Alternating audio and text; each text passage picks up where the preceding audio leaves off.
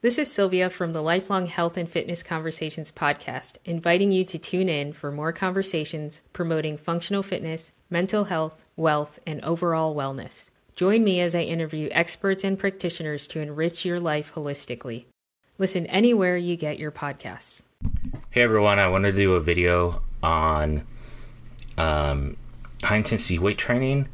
I wanted to go over kind of like functional weight training and kind of functional exercise and stuff like that, because I think this is applicable for those that are competing in sport, training for sport, whether on an amateur or professional level, but also those, you know, recovering from chronic illness. I do want to go maybe in a separate episode and maybe do a series on different exercises I think that are better for strength and conditioning and restorative exercise, because there really isn't much, I don't think, aside from graded exercise therapy, that is really applicable or useful, even for those that are dealing with exercise intolerance, whether they're dealing with chronic Lyme, chronic fatigue syndrome, or something similar. I've been a fan of this methodology and kind of principles of how to train and kind of how to work out for about a dozen or so years. I've kind of changed and evolved a little bit my philosophy and how I go about this. I learned originally about this from the 21 convention about a dozen or so years ago. And from then, I kind of did my own research and started training that way. I read Body by Science by Doug McGuff. I forgot the other author. And then also looked into Drew Baye and others as well, too.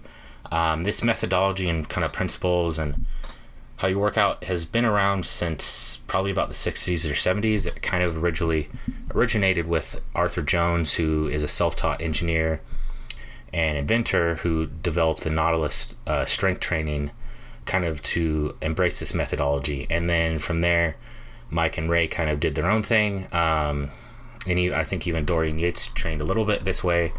And then over time, there's been other people such as Jay Vincent, and there's Drew Baye, and everyone kind of has their different flavor or kind of different way they kind of do it. There's not like a universal way, I would say. But generally speaking, it's done to... Each set is done to failure. There's only... Typically, I do only about 4 or 5 compound exercises, and then I do 1, 2, or 3 isolation exercises. And I vary the order of the exercises, just so that different muscles fatigue at different rates, and so you kind of hit them all, because depending on genetics and how you train and stuff, different muscles will fatigue slower or faster. Typically it's done once or twice a week. Sometimes at the very most is 3. It really depends on your genetics, and you have to kind of work with someone and kind of see and track progress. But it's also important to use good form, to kind of know at least some of what you're doing. Go through it slowly, go through it intensely, breathe throughout, and then, I kind of typically kind of hyperventilate or whatever near the end of it, as my muscles are starting to fatigue and kind of give out. I think if you're really looking to kind of work out efficiently and effectively, and also in a timely manner, this is a good way to train. I don't think... there's a lot of misinformation and in my opinion, BS from exercise, enthusiasts, sports coaches, strength and training, strength and conditioning coaches and stuff like that. I used to actually train in martial arts and MMA before kind of I had a health crisis and health problems and stuff like that. And I still see some of this to this day. I think there's a much better way of strength and conditioning for a sport or something, and that's by actually practicing or training in that sport, and then maybe supplementing a little bit of cardio here and there with maybe some running or sprints or some cycling, but a minimal at the very most, because I think it would be better spent either training or practicing that sport, meditating, working on yourself, blah, blah, blah. So over time, there's been some changes and stuff. Personally, I did kind of the big 5 exercises from Body by Science. I still sort of do that, but then I add in some isolation exercises, some of which I've picked up over time, because I really try to hit like my whole body, especially kind of problem areas for me. still ongoing with TMJ and other shoes, you know. I use exercises to kind of work on my hands and wrists and forearms, but also to develop strength in my neck as well too, and in my jaw. Although I do use some exercise at home. I use a jaw exercise. I use a kind of a hand grip, a variable hand grip thing that also helps with that, and other stuff. But, you know, I think this is applicable for those that, you know, are recovering from chronic illness, that are, you know, the casual weight trainer and stuff like that, bodybuilder and stuff like that. So, yeah. Anyways, I think, you know, this is my opinion. This is how I plan on training and continue planning on training probably throughout my life. I've never quite got into weight training or kind of delved into it and kind of the biomechanics and stuff like that until probably about 10 years or so, actually more than 10 years. But I think it's important to, you know, use proper form.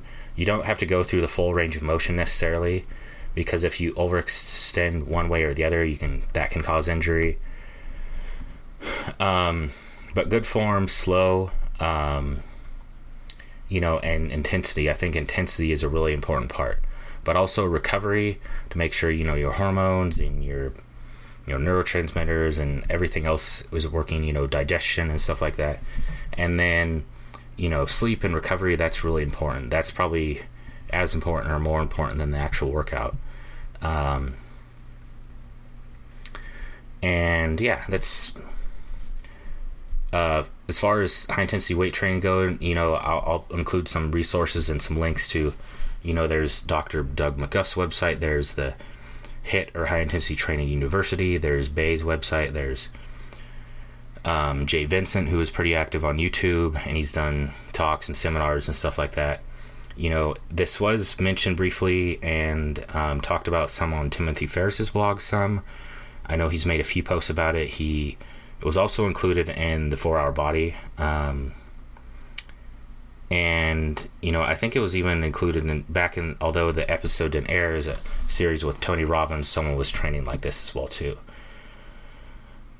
But, yeah, this is something that I've been doing, and, you know, something I kind of specialize, I guess, a little bit, because I don't know of too many health coaches out there that kind of do this, or big ones or popular ones. I know Ben Greenfield does a little bit. I want to say Tony Robbins does maybe a little bit as well too.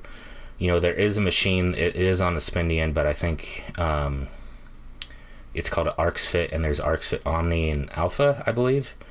And those are spendy, but they're engineered to where you don't have to program or use a weight. It automatically adjusts or adapts to whatever strength you're putting out. So if you put out 500 pounds of, you know, weight and you're doing a bench press, then it will match that. Yeah, I think that's really about it, all that I have to say.